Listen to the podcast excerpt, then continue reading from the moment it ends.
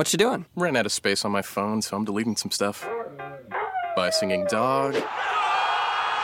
Bye, goal. I pronounce you. Bye, wedding ceremony. Stop. At Metro PCS, you get two free phones with twice as much memory. Really? Don't say bye to your memories. Switch to Metro PCS and get two free LG K20 Plus phones with 32 gigs when you switch two lines. Metro PCS. Wireless. Figured out. Coverage not available in some areas. Sales tax not included in phone price. Excludes numbers on the T-Mobile network. See store for details and terms and conditions. SRN Survival Radio Network.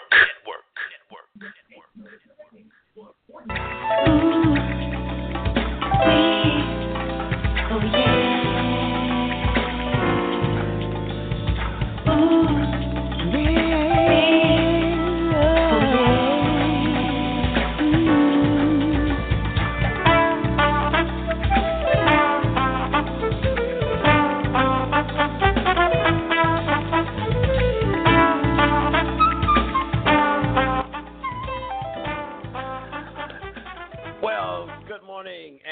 welcome to the Weekly Wellness Show. I guess if you're on Central Time, you are having a great morning. And if you are on Eastern Time, you are having a great afternoon or about to. Hopefully, you have had a great breakfast. You know, maybe you've got your exercise in. But we are either way, we're glad to have you and we welcome you to the weekly wellness show, your resource for better health. I am your host, pharmacist, physician, entrepreneur, Dr. Aaron Williams. This show is brought to you live and by podcast on the Survival Radio Network. Now, as I always say, I hope you had a great week. I hope it was a healthy week. Today, I hope that you have planned some fun because it is the weekend. Also, plan some exercise. Hopefully, it's outside. You know, let's take advantage of this while we can because it's going to be winter in a bit. And let's also plan for some healthy food. Remember, your health is your wealth. Hey, I'd like to also welcome our new Facebook members from Ethiopia. Uh, we welcome you to the show. We welcome your comments. Actually, I was invited to Ethiopia by Dr. Gudata Hanika. He is a surgeon in the Najili Arsi area. And he started a hospital. He practices here in the United States, but he's from Ethiopia, obviously. But he started a hospital there, 100 bed hospital that opened in July. So he sent an invitation to me uh, because I do do some consulting work to help start a cancer program in Ethiopia. So hopefully we'll be traveling there in a few months. Next month I'll be going to Ghana to do the same thing.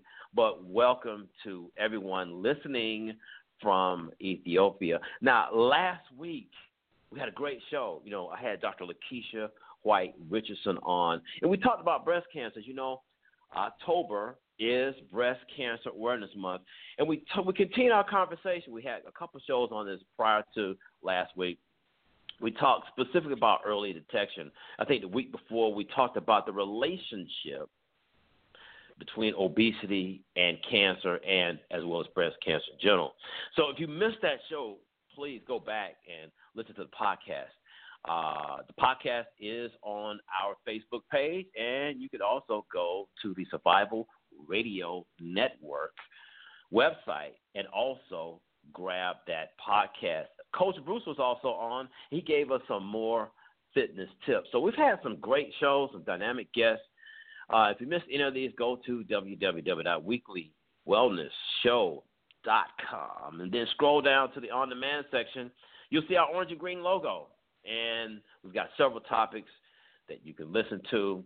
Uh, you can listen to during the week. And guess what? If there's any topics that someone else might be interested in, don't hesitate to share that with someone. We're also on iTunes as well. I encourage you to subscribe to the show. That way, the show comes to your phone automatically at no charge. Now, next week, I got a great topic coming up with a great guest. You know, next week is going to be the end of Breast Cancer Awareness Month. So, we're going to close out that month, this month, wind down the month, talking about male breast cancer. Yeah, I know you're thinking about it, but men get breast cancer too.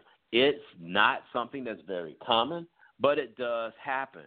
In fact, about 500 or so men will die this year of breast cancer. So, Dr. Denise Gooch, a good colleague and friend of mine, a radiation oncologist, will be on next week, and she's going to discuss male breast cancer. So, if you have any questions or topics or ideas, don't hesitate to email me at Dr. Aaron Williams at weeklywellnessshow.com.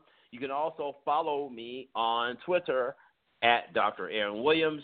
And again, you can join our Facebook page. Now, today, we have another exciting and informative show for you, along with an interesting topic and dynamic guest.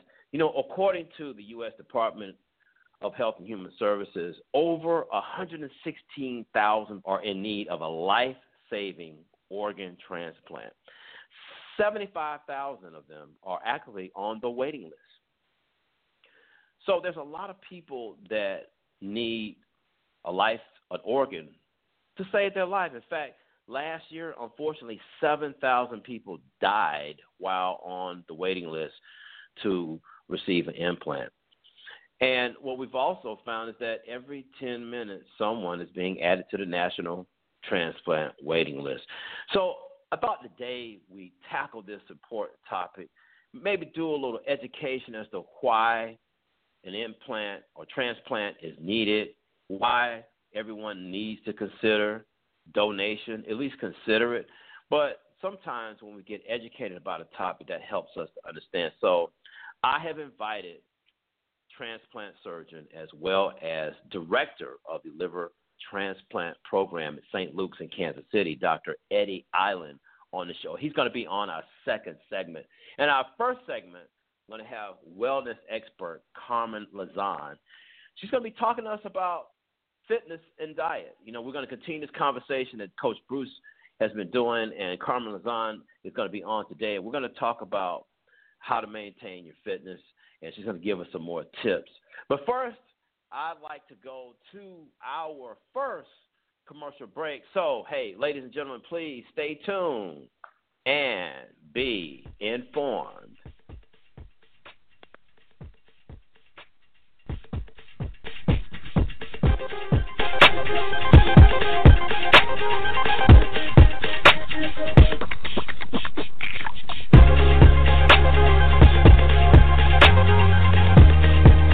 Looking for a cafe with a home like appeal where all who enter feel like they are part of something?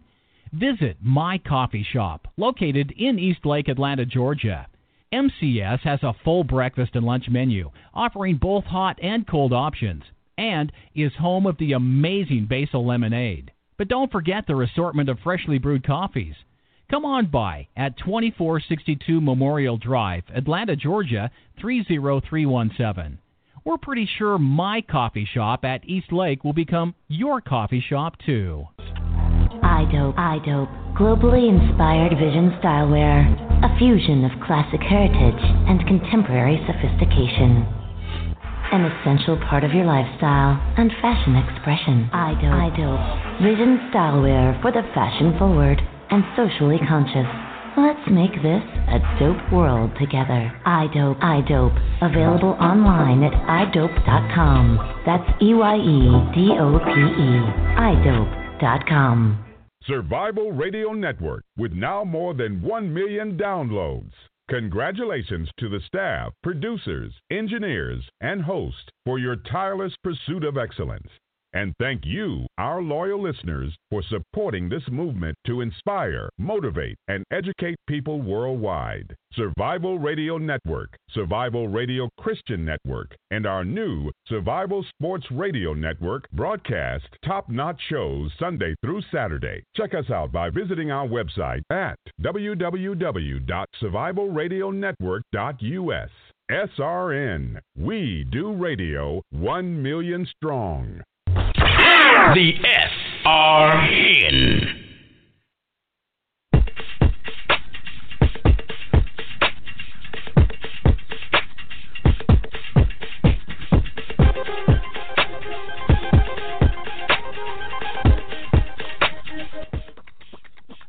Welcome back. Welcome back. It is so great to have you joining us today. You are listening to the Weekly Wellness Show, your resource for better health here on the Survival Radio Network. I am your host, Dr. Aaron Williams. You know, before the commercial break, I mentioned to you the fact that we were going to continue our fitness segment and talk about how we can maintain this and correlate this with our diet. And we thought a, a good, you know, and Coach Bruce talked last week about, you know, tackling your weaknesses. You know, when you develop your plan, your fitness plan, you need to not only set your goals, but also he mentioned identifying your weaknesses and challenging them and planning for them.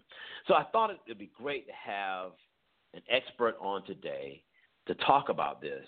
So I've asked Carmen Lezan to come on to the show to talk to us about some of the triggers. You know, when you're in those certain situations or you have certain foods or restaurants that you got to have. Like for me, one of my biggest weaknesses Krispy Kreme donuts. Okay, you know when the light is on, bells go on in my brain with regard to hey, I want or at least I crave to have a warm Krispy Kreme donut. Those in the South know what I'm talking about. So it's those type of triggers I wanted to address. So I wanted to have someone on the show to help us plan for that and come up with a solution. So therefore, without further ado, let's welcome to the show wellness expert Carmen Lezan. Good morning, or should I say good afternoon? How are you? good afternoon. I'm doing quite well. I'm so glad that you have been able to put us on your busy schedule. So I know you're doing a lot to help keep people healthy, keep people well. But I thought we'd have uh, a good chat about how to handle these triggers. For example, like I mentioned, you know, I'm a, you know, when I pass by a donut shop, it's hard. I've been doing well, but it's hard. But you know, Carmen, how do you, you know, what are some of the things we can do with handling these type of temptations? Well, that's a great question. Um, the I, the first thing is to know that you have triggers. So it's a good thing to be conscientious of where your weaknesses are. Um, so knowing what those situations are, and especially like we know we're coming into that holiday season where we're going to be around family and friends constantly. There's going to be food everywhere. Okay, your offices, your break rooms. Often people have leftover, you know, half a pie that they want to leave out. so these things, these temptations are going to come quickly. And for other people, you know, you have different triggers, stress, et cetera. So we're going to go through some of these um, so just knowing what some of these situations are uh, will help you right. develop some strategies to actually overcome them. So you know Great. you want should think about which, which areas are most important for you. So the first thing we'll talk about is sometimes we link certain activities with eating. So think about when you watch TV or mm-hmm. you're scrolling through the internet. Um, are these types of activities ones where you always seem to have a snack at hand, that you're always reaching your hand into something. Um, Popcorn. While you're at your desk. I'm sorry? Mm hmm. Popcorn. Oh, so you're That's exactly. While you're preparing food for your family or preparing dinner for yourself, are you snacking throughout the whole time? So it's easy mm. to take in some of those excess calories without even realizing it. So thinking about that um, and trying to keep track of everything that you eat, where you eat, when you eat. For some people, it's you know they go through the drive-through and they may end up eating half of it on the way home and not even thinking about it. So just being more um, aware and trying to eat more consciously. So you can you know it can be eye-opening when you realize exactly how much you are snacking mm-hmm. in between meals. Um, and so trying to track that is a good way to think about um, monitoring that and also thinking of other substitute behaviors that you can um, replace that with. Right. Okay. Yeah. So the second trigger would be some favored foods. So think about are there certain foods that you just can't eat in moderation? Again, we all know ourselves. Mm. For some people, it may be sweets. You know, there's some people mm-hmm. who crave sweets. There's some people who crave salt. And then there are people who go back and forth. So they just want that change. Um, and, you know, you have to think about right. the emotional connection to that as well. So we talk about that a little bit more. Um, but certain foods just trigger, you know, whether it's the smell of it or the sight of it, and tempts you to overeat. So in right. that case, you want to make sure you keep exposure to those foods at a minimum. So starting with, you know, they say don't grocery shop on an empty stomach. Everything will be tempting to you at that point. So mm-hmm. uh, you want to not even bring it in the house if it's possible. Uh, I know for me, you know, I can't. I have this thing with these blue corn tortilla chips. okay, those that's my salt. and so, or the sweet potato chips. So if I buy those, I already know, you know, they may not last in the house. So these are things that you have to think about. Um, and if you do bring it in the house, maybe try to portion them out up front. Sometimes mm-hmm. it's hard to think about portion size, but you know, I've done this in the past where you literally open the bag and you put all your little smaller Ziplocs and and get a kitchen scale. They're not that expensive. You can get them for uh-huh. ten to fifteen dollars in you know your online shopping stores, etc. So weigh out, portion that out. Right, that's a good Ziploc. idea. Then, yeah, yeah, particularly then put those. But particularly if you shop at like Costco or some of these places where you mm-hmm. buy things in bulk and now exactly. you're sitting or wherever you store it, you got all these like you know the the two pound bag of chips, you know, next to your mm-hmm. on your kitchen counter. That's something you probably need to think about as far as dividing that up because I can see if you're in, you know, you're enjoying a good movie, hey, or enjoying a football game because it's football season, you can mm-hmm. easily chomp through those. So I, I like that Absolutely. idea of kind of individual individualizing that. Exactly. Oh, great. Make your own little snack packs. You know, they charge more for exactly. those little hundred calorie packs, whatever. Oh, and, you know, yeah. if it's something you really want to have, then just make your own. The other thing is when you're out uh with friends, for example. Um, I think I actually did this yesterday. So we, you know, we went out to lunch, and mm-hmm. instead of ordering, you know, major sides of fries and everything else, we actually split. We were able to split our meal. So I was able to say, mm-hmm. yes, I'll have this particular sandwich, and instead of having a side of fries, I was able to split and say half salad, half fries. Now, not everyone's going to do that, but it really made me feel like, okay, I got a little bit of everything. I had more mm-hmm. of a balanced meal. So splitting right. out your meals if possible, or splitting with a friend. Um, you know, people do that quite a bit with dessert because sometimes the portions are pretty big. So you'll say, hey, let's split a dessert. So this way you're not mm. getting the whole thing yourself. The right. next thing is again looking at the time of day. So are there certain times uh-huh. of the day that you're more susceptible? Um, is it right after work? Is it late night? Mm-hmm. Um, so just identifying those vulnerable times during the day and trying to figure out mm-hmm. are you really hungry or you know if that's the fact then you probably want to have something that's more nutritious actually um, you know some fruits or nuts or whole wheat crackers something that will actually sustain you um, and again just trying to figure out is it that you're stressed out and anxious maybe a cup of tea or a relaxing mm-hmm. would help with that time of day, like right before bed. Right. Um, it could be just boredom, but yeah, exactly. yeah, that's a good idea. The timing, yeah. As we talk about the social settings, again, certain people, you know, you may connect with people over food, and that's something that you know is part of society. Um, but mm-hmm. you have to look at different cultures. I mean, food is a connection almost just about every culture, but how you eat, right. when you eat, and the other activities are important as well. So just looking at what types of food you eat um, when you're around certain people. Um, do you snack when your partner snacks? Um, you uh-huh. know, when you go to social outings, is it a nonstop, all-you-can-eat festival, and everyone says, "Hey, y'all, we're just having a good time," but then you may think about it tomorrow and feel guilty. So, just trying to, you know, if you're on a weight loss plan and you're making that effort, you need to also recognize when social influence plays that role in your eating habits. Right. And also realize that you can be, I mean, sometimes it may be hard up front, but you can also be that example that doesn't necessarily waver just because you're out with friends. So you can still order right. what you would normally order and just you you have to stand strong. So when people are like, "Oh, you don't need to diet," or "Oh, you know, oh, just stand live strong. a little." Right.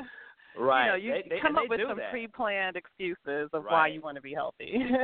My favorite one that I hear is from friends is, "Well, you got to die of something." I'm like, "Really? Come on, can we come up with a better one?" Well, yeah. So yeah, exactly. you're right. That that's yep. true. That's true. Well, great. Uh, well, hey, those are some great tips uh, that we can all keep in mind. Again, ladies and gentlemen, today we're tackling those weaknesses. We're tackling uh, the mindset of when you get put into certain situations, how to handle that. And these are some of the things that I think uh, Carmen has has helped us outline today. So, Carmen, I, I greatly appreciate you coming on the show. You know, we got to have you back at some point on another exciting topic, but but thank you again for for carving out and putting us on the schedule uh, to come on the Week Wellness Absolutely. show. Absolutely, I appreciate the opportunity. Thank you so much. Okay, all right. Well, with that, ladies and gentlemen, we'll go to our second commercial break. So stay tuned. Hey, and don't go and get a don't go get any chips now and be informed.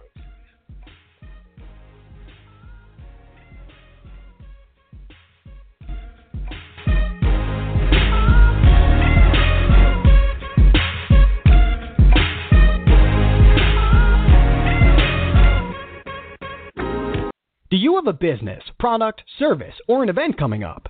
Is your current marketing getting you nowhere? Survival Radio Network is an award winning network with over 1 million downloads. We're offering high exposure 30 second spots on our network, reaching diverse demographics both locally and nationwide.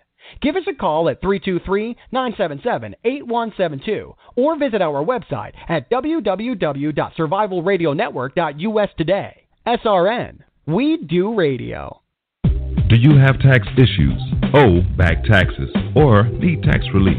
Contact L&B Tax Service today. L&B offers you over 15 years of expertise and first-class tax service for individuals, professionals, and business owners. With nationwide service, you can easily find a location near you. Contact one of our tax professionals through our website, lbtaxservice.com. That's www.lbtaxservice.com. L&B Tax Service Incorporated. Tax professionals that you can trust.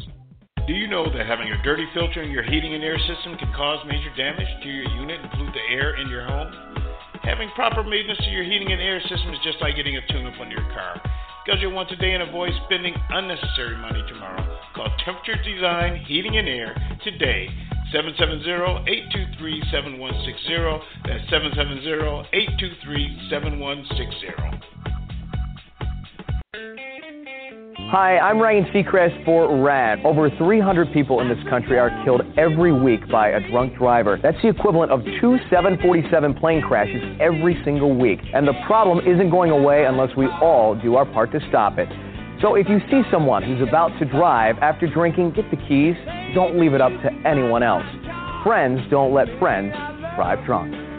A public service announcement brought to you by RADD, the National Association of Broadcasters, and the Ad Council. The SRN.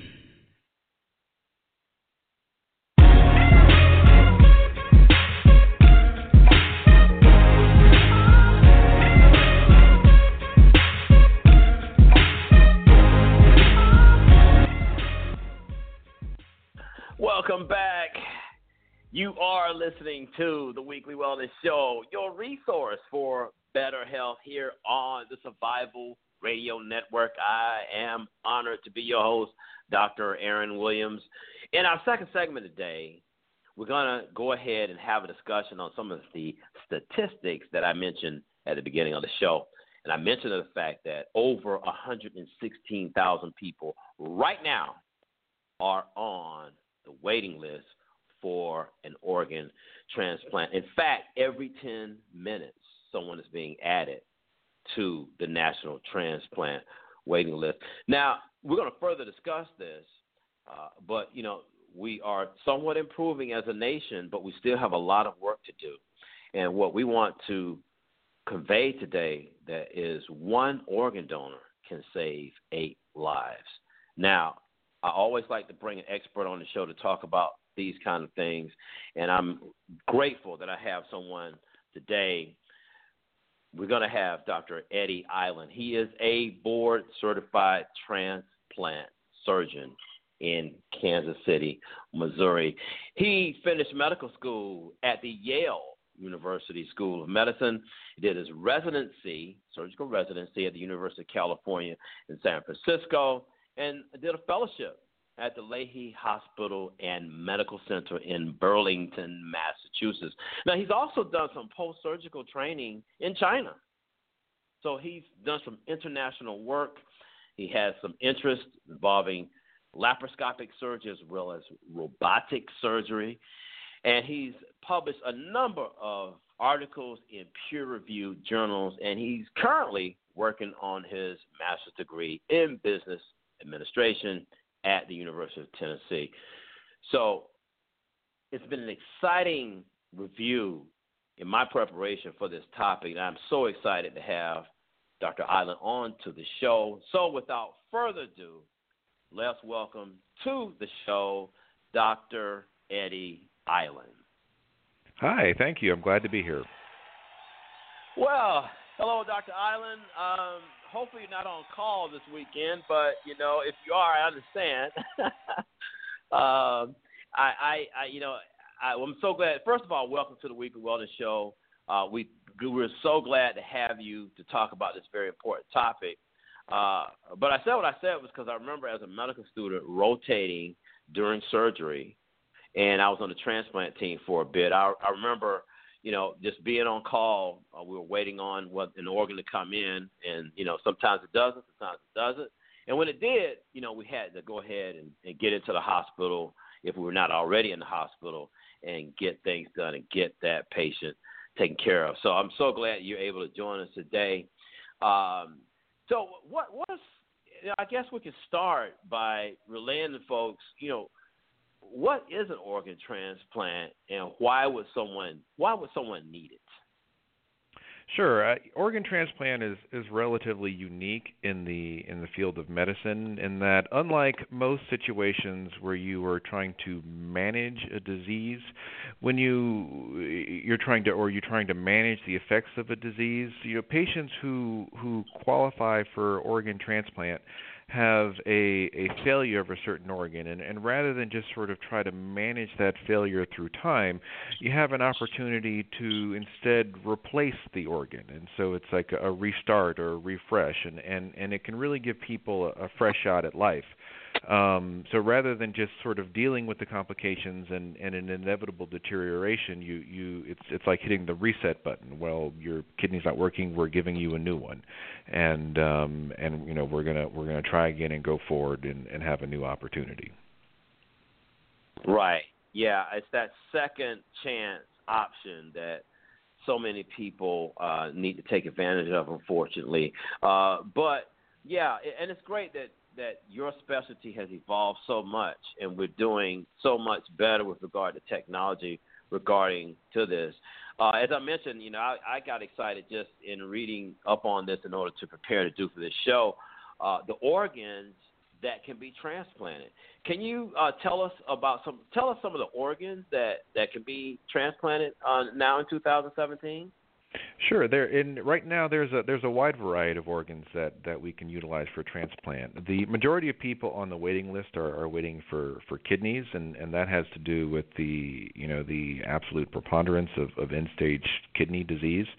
Um, but in terms of the different organs, kidneys can be transplanted, livers can be transplanted, um, the pancreas is, is also uh, able to be transplanted. In the chest, the heart and the lungs can be transplanted intestines can be transplanted for patients with either short bowel syndrome or intestinal failure. And now there's a, a new kind of frontier in, in transplant, which it's called uh, vascularized composite allografts, which is a lot of words, but it's basically tissue transplants, and that's when an arm or a hand or, or the face has been transplanted. Wow! And it's and it involves microsurgery to reconnect both the blood vessels and the and the nervous system into these into these different um, tissue components to try to restore function. Wow. So even hand and face or components of that can be used uh, if need be. Uh, and I guess that would, you know, be, you know, let's say in situations where there's significant injury to these areas, or or maybe a, burn patient. Um, am I correct? Is that, you know, uh, some of the areas that or type of patient that would benefit from that?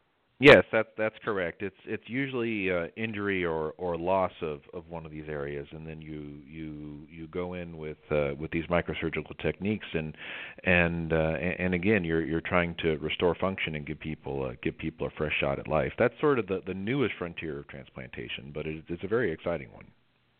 Mhm. Mhm. Well, you know, I alluded to the fact earlier that the waiting list was was uh, was kind of long, and I noted that you know some people uh, have some reservations. You know, today I want to kind of like this, you know, address some of those myths that some people may have about, you know, being a candidate uh, for uh, a transplant. Um, you know, like for example, I read that age is really not necessarily a factor. In fact, you know, one article mentioned the fact that the old one of the oldest people uh, that have been a donor, um, uh, I'm speaking from a donor perspective, uh, was like 93 years old. So, you know, with, with regard to being a candidate to be a donor, uh, what what about is age a factor? Have you found that to be that in your practice?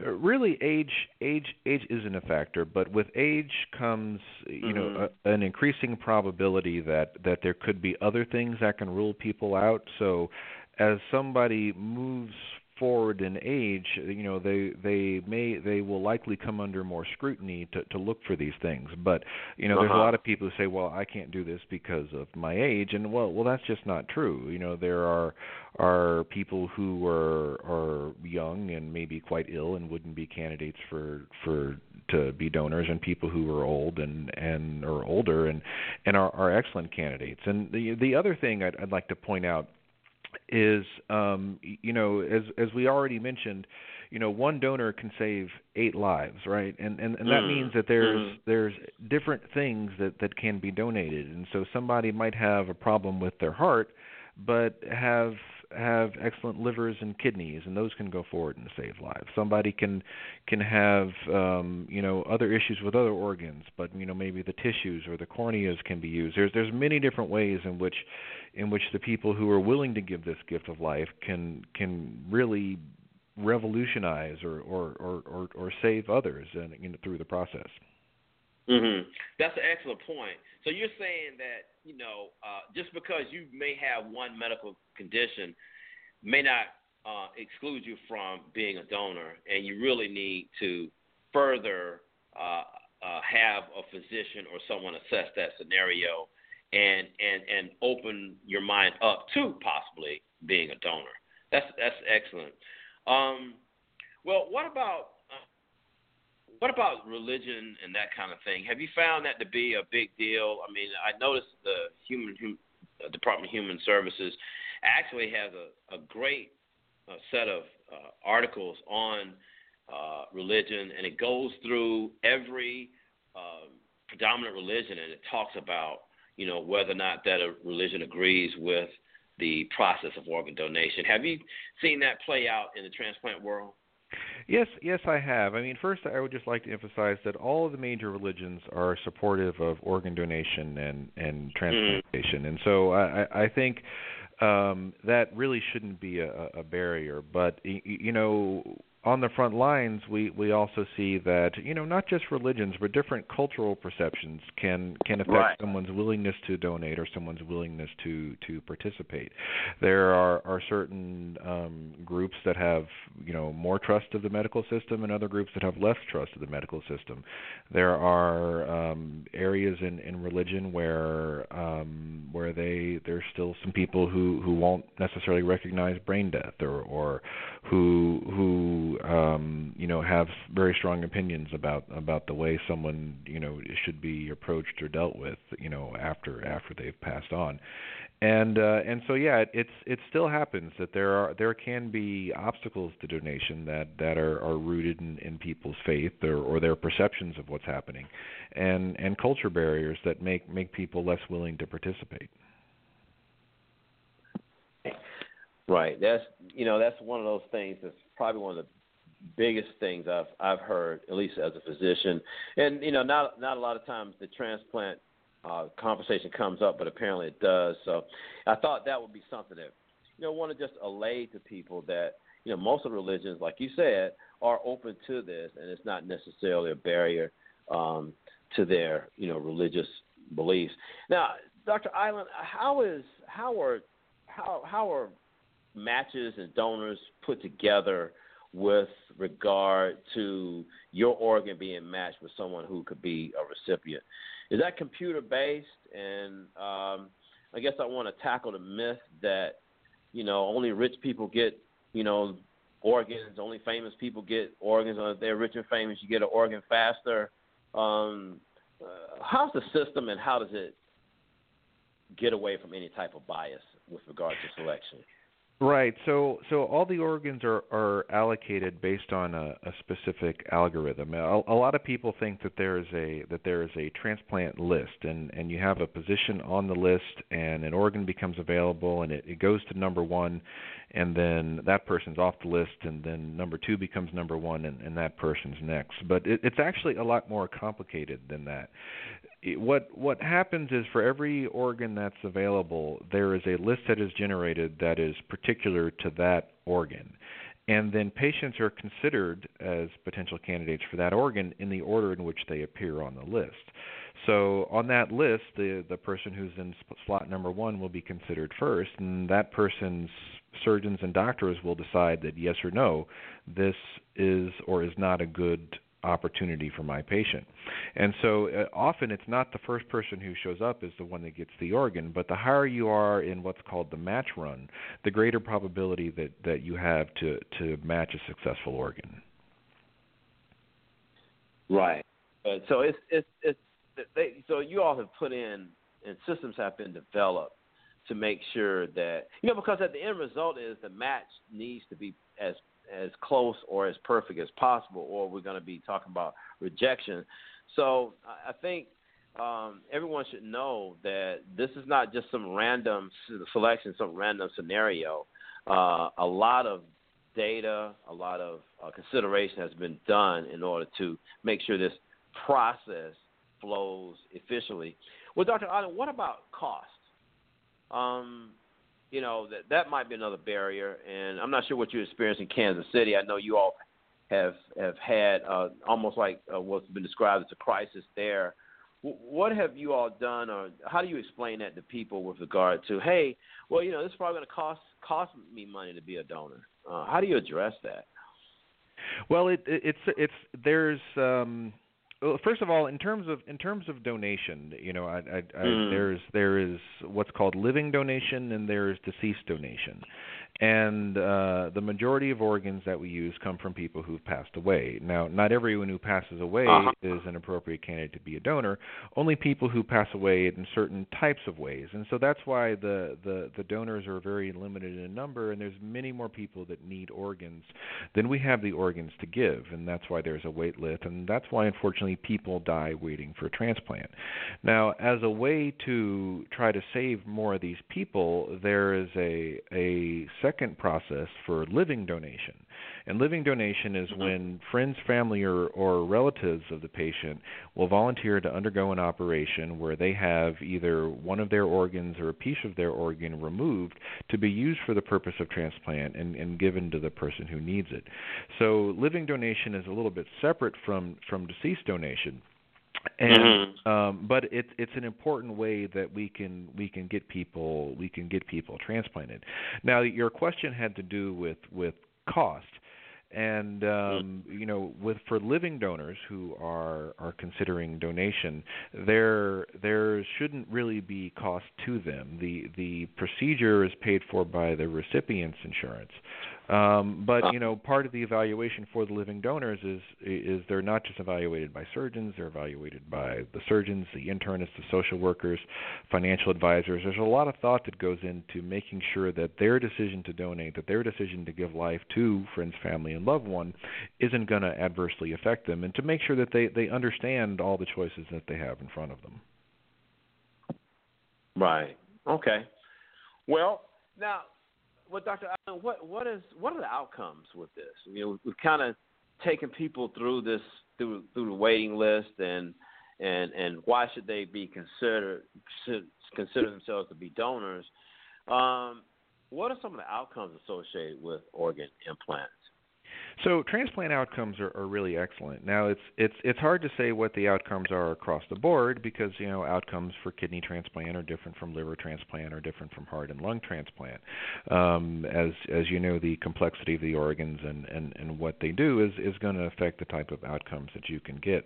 But what what I think is is important to realize, and what what I would really like people to understand is that the people that we decide to transplant, the people who we decide need a transplant, even though there's risk associated with these transplant, we believe that the risk of leaving these people alone is even greater than all of the risk of transplant combined.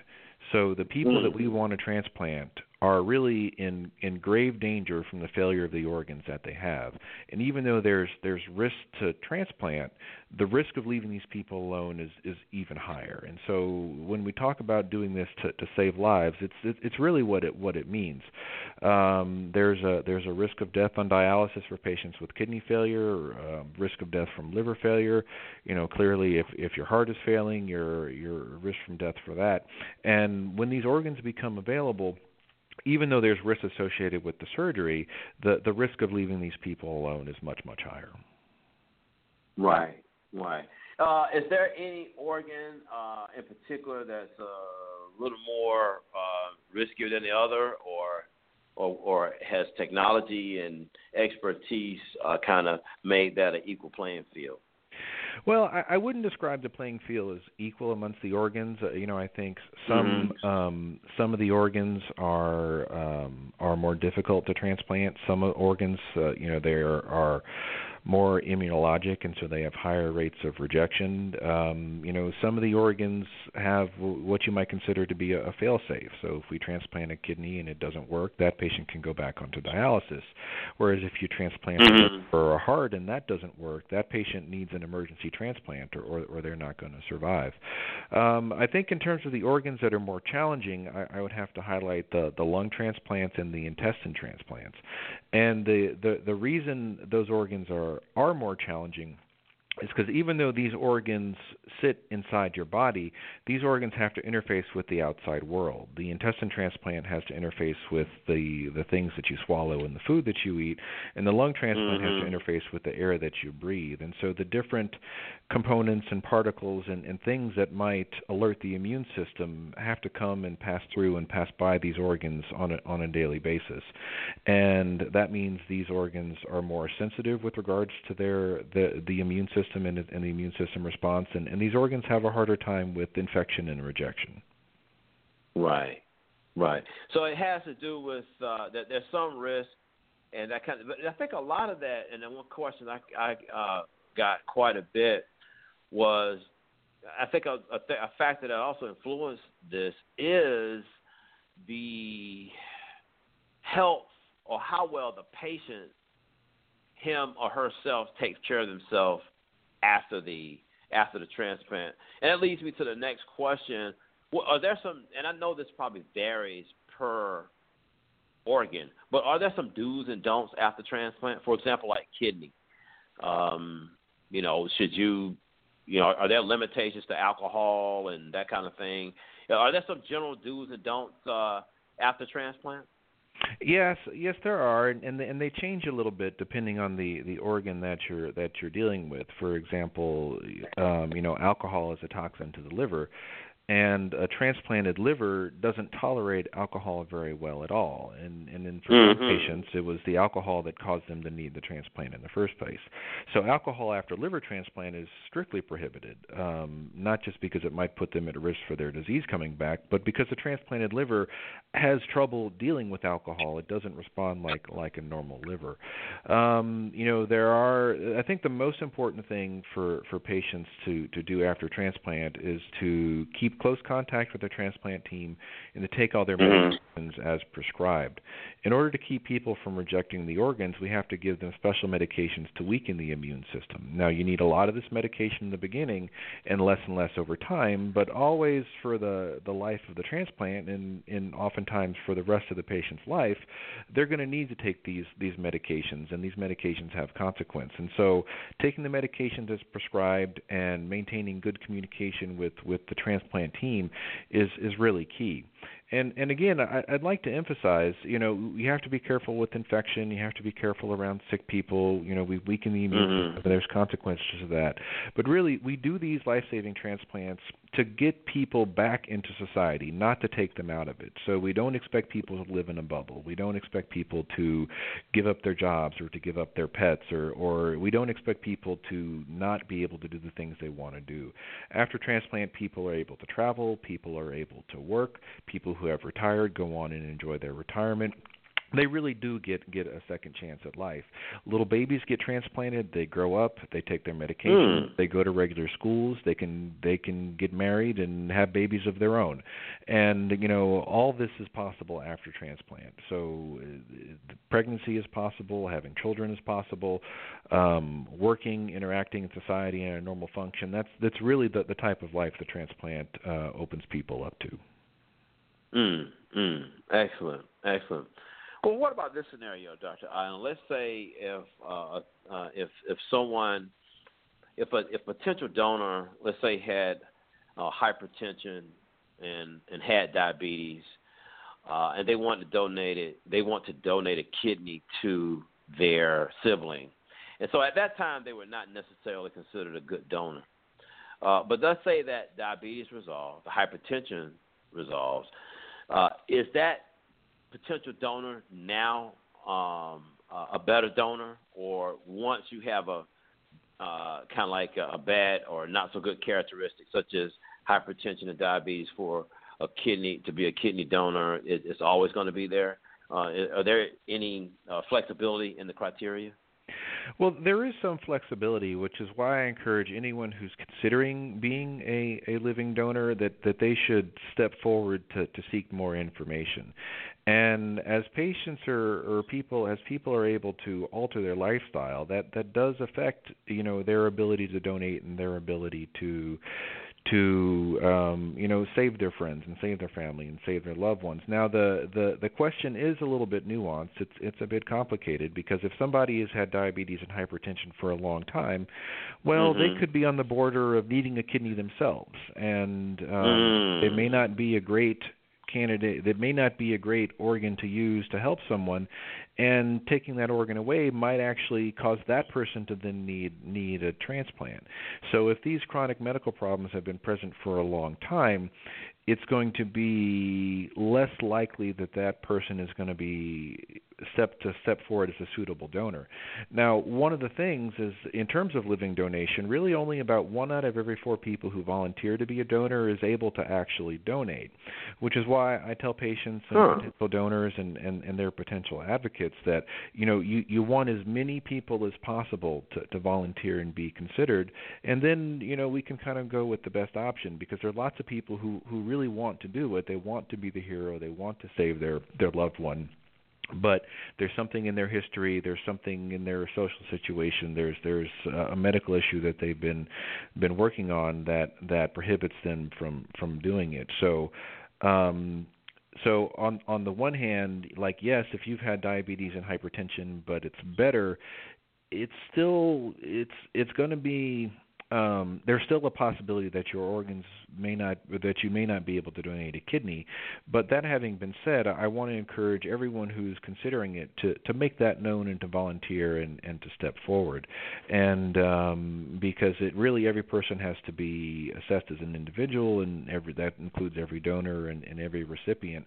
And often the process of going through the evaluation and the education that comes with that might turn up other people who are interested, and and you know there can be unintended consequences that lead to great outcomes. Right, right.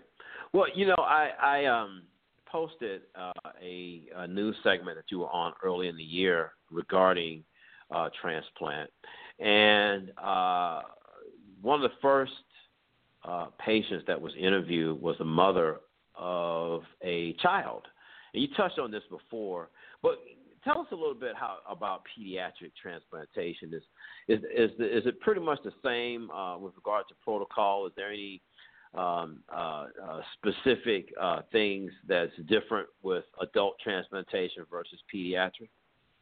Well, it, it it is it is quite different actually. I, I think the Hmm. uh, you know one of the things that that I think pediatricians will will jump up and down is is when adult doctors start to say that uh, pediatrics is just medicine for little people, um, because the, the children really are are unique and, and and they do come with special challenges. For me as the surgeon, there's there's technical. Right. differences in the way we need to approach things. The the vessels are smaller, the Mhm. um, risk of of of thrombosis or, or problems with the connections are, are higher. Um, the the way that the organs can be put in or the way that they can be used are, are different. There's there's issues with matching size and, and matching weight, and maybe um, using organs from somebody who's bigger and putting something putting the the doing the transplant in someone who's smaller, and, and vice versa. So mm. it, it really is a different world. And then when it comes to the, the post-operative care, there's different needs for the children. They you know they they don't do well in an adult health care setting, and so to be in a mm-hmm. setting where the the doctors and the nurses and all the staff are really focused on the specific needs of the of the children and, and how to get them through the process. One of the things that you often hear in in pediatrics is that there's there's more than one patient, as you have to deal with the child. Mm-hmm. You also have to make sure that that the parents, that their needs and their anxieties and their their concerns are, are, are addressed as well. When it comes to the, the medications and the, the postoperative care, there's the there's the, the parents are are are an important part of whether that child gets their medications. And one of the things that's very common in pediatric transplant is as the children transition from being um, from being children where the the parents are making Mm. sure that they're making their appointments and they're taking all their medications to being teenagers where they have to take on more and more responsibility for for their own well-being there are increased rates of rejection as teenagers are apt to do what teenagers do which is rebel but in this Mm, case they're- right. they've got a, a medical problem that requires a certain amount of discipline and discipline is something teenagers aren't aren't Mhm. famous for having Wow. Yeah, that is an excellent. That is an excellent point. Uh, it, it's more than one patient involved uh, with, with regard to this, and then the care giving, home caregiving team or or family around that patient has to be um, has to be educated and has to be cooperative and see the big picture uh, with this with this uh, with that situation. Well, what about in my realm uh, as an oncologist? Uh, what about in the realm of cancer, Dr. Island? Um, is that transplantation with regard to that? Uh, for example, I had a patient who uh, uh, had hypertension, had a stroke, and then uh, uh, pretty much um, is on dialysis. He wants to have a kidney transplant. However, he was recently found out to have prostate cancer. So how how does uh, so I guess my overall question is how does transplant play uh, within the realm of cancer, or is there no connection at all? No, that's it, it's it's a huge connection. You know, when when we Mhm. when we do transplants, we we really want to provide these these opportunities to for a new life to as many patients as possible. But there there's a problem and and there's a catch that that when we weaken the immune system, uh, the medications that we use actually increases someone's risk for cancer.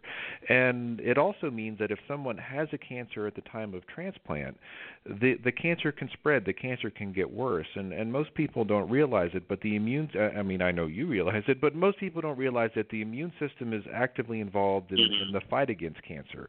And so, if somebody has an established cancer and we turn around and weaken the immune system, well, that that tips the balance of power in favor of the cancer, and that allows the cancer to to grow and, and to spread. So, for somebody who has a cancer it it's really in in most of the situations um that kind of takes them out of the running for for a transplant now one of the things that's very interesting is there's a certain type of liver cancer where transplant is actually one of the best therapies for it that if if we Huh. catch the cancer early enough and the cancer is contained within the liver, then transplanting that liver is actually the best way to try to get that patient cured. Um, and so the, the interface of, of cancer and cancer therapies and transplant, it, it, it really factors heavily into the decisions we make and, and the things that we have to do. And whether patients can go straight into transplant, whether they need to wait before we consider transplant, and and like I said, for example, with with primary liver cancer, whether transplant Mhm. is the therapy that cures their cancer. Wow. That is excellent. That is a good connection there. And I know your liver has been a, a, a big interest of yours, and uh, you're able to um, uh, publish, uh, you know, a lot of data within the peer-reviewed journals, but also uh, be able to lend your expertise, uh, you know, to these patients. Uh, are, are there any new and upcoming things that's coming up in the liver transplant world or in the transplant world? Period. Well, there there's there's a lot of exciting development in transplant. There's always always people looking into the the immune suppression, and um, Mhm. because that's that's sort of the in, a way it's like a penalty that's that's paid for for transplant is that to get the transplant to work, we have to weaken the immune system, and by weakening the immune Mhm. system, we increase rates risks of cancer. We, we there's increased risk of infection. There are opportunistic infections that people become vulnerable to that they otherwise wouldn't have been vulnerable to.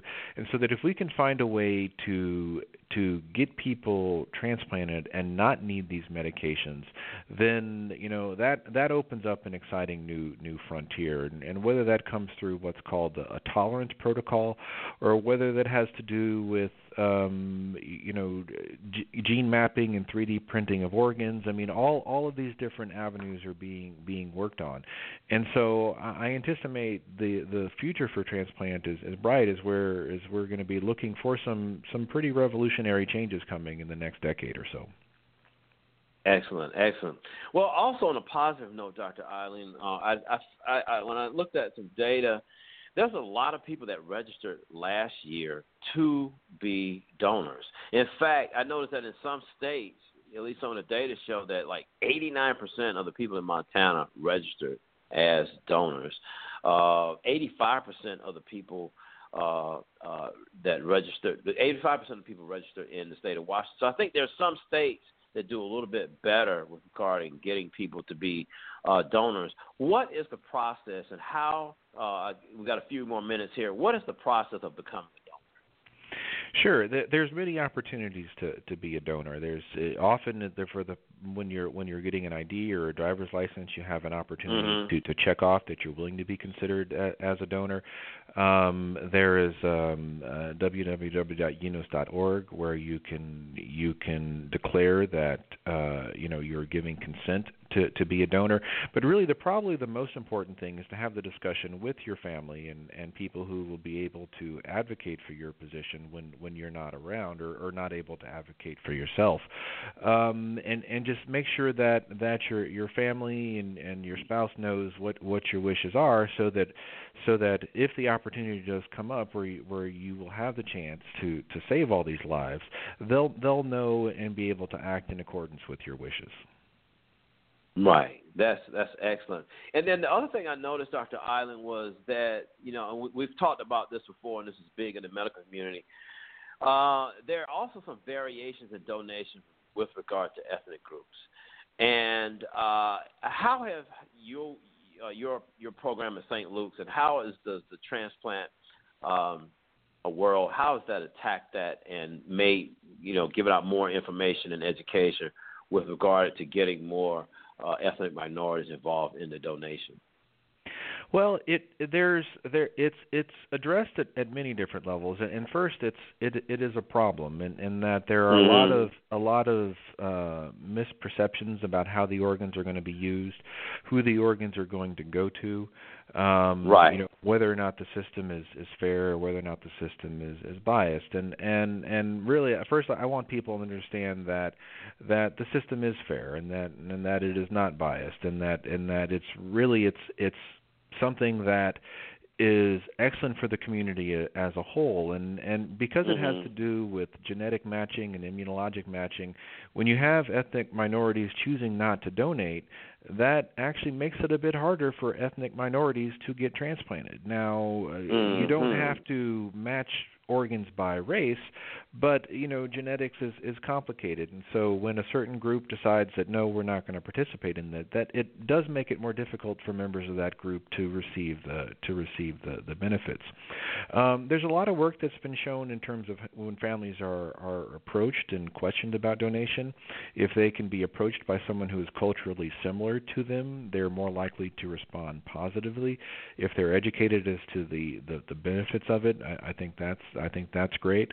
Um, and and a lot has to do both in terms of the donation and even just the opportunities for a transplant is being educated about the opportunities to to have it. Uh, there's discrepancies in, for example, the Af- African American community, not just in terms of African Americans donating, but African Americans being referred to transplant. And then once they're referred to transplant, there's a discrepancy in terms of them having access to living donation, as as their friends and family sort of shy away from it. Is that there may be some some distrust with that, and so there are systemic things that we can do to address it, but a lot of it is just engaging with the community, increasing levels of education education, um, approaching people in ways in which they're comfortable and in, in, which they're familiar, and really just just helping people understand that it's it's it's something that is is good for everybody. Excellent, excellent. Well, Dr. Island, you know, I'm so glad you're able to join us today. This is a very needed uh, this is a topic that's very needed to be discussed, to be educated on, based, you know, particularly based on what you just told us, particularly in in the, in in, in the ethnic minority communities, but also in general. But I think we've overall as a country has made some progress, but there's a obviously a whole lot, you know, that we can do. So I, I'm uh, encouraging everyone to go to the Department of Health and Human Services website to get more information. Contact your local hospital with regard to this and become more educated on this topic. But Dr. Island, I'm so glad that you're able to join us and lend your expertise. Uh, we uh, got to have you back at some point at a later date to talk about another uh, topic within the transplant world, but I want to greatly uh, thank you for being able to join us here on the Weekly Wellness Show.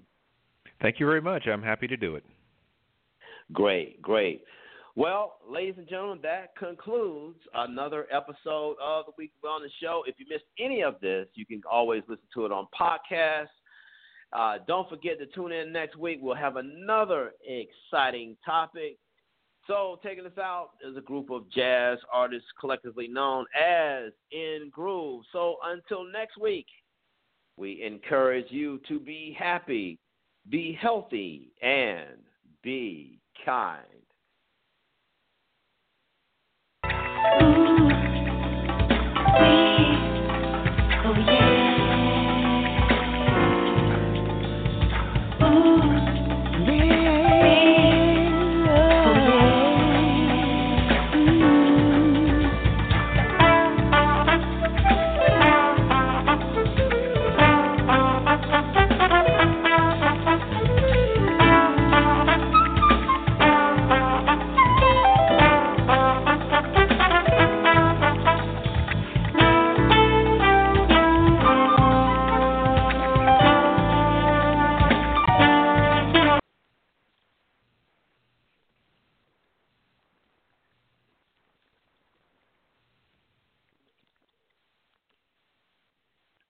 What you doing? Ran out of space on my phone, so I'm deleting some stuff. Bye singing dog. Bye goal. I pronounce you. Bye wedding ceremony. Stop. At Metro PCS, you get two free phones with twice as much memory. Really? Don't say bye to your memories. Switch to Metro PCS and get two free LG K20 Plus phones with 32 gigs when you switch two lines. Metro PCS. Wireless. Figured out. Coverage not available in some areas. Sales tax not included in phone price. Excludes numbers on the T-Mobile network. See store for details and terms and conditions. What you doing? Ran out of space on my phone, so I'm deleting some stuff. Bye singing dog. Bye goal. I pronounce you. Bye wedding ceremony. Stop. At Metro PCS, you get two free phones with twice as much memory. Really? Don't say bye to your memories. Switch to Metro PCS and get two free LG K20 Plus phones with 32 gigs when you switch two lines. Metro PCS. Wireless. Figured out. Coverage not available in some areas. Sales tax not included in phone price. Excludes numbers on the T-Mobile network. See store for details and terms and conditions.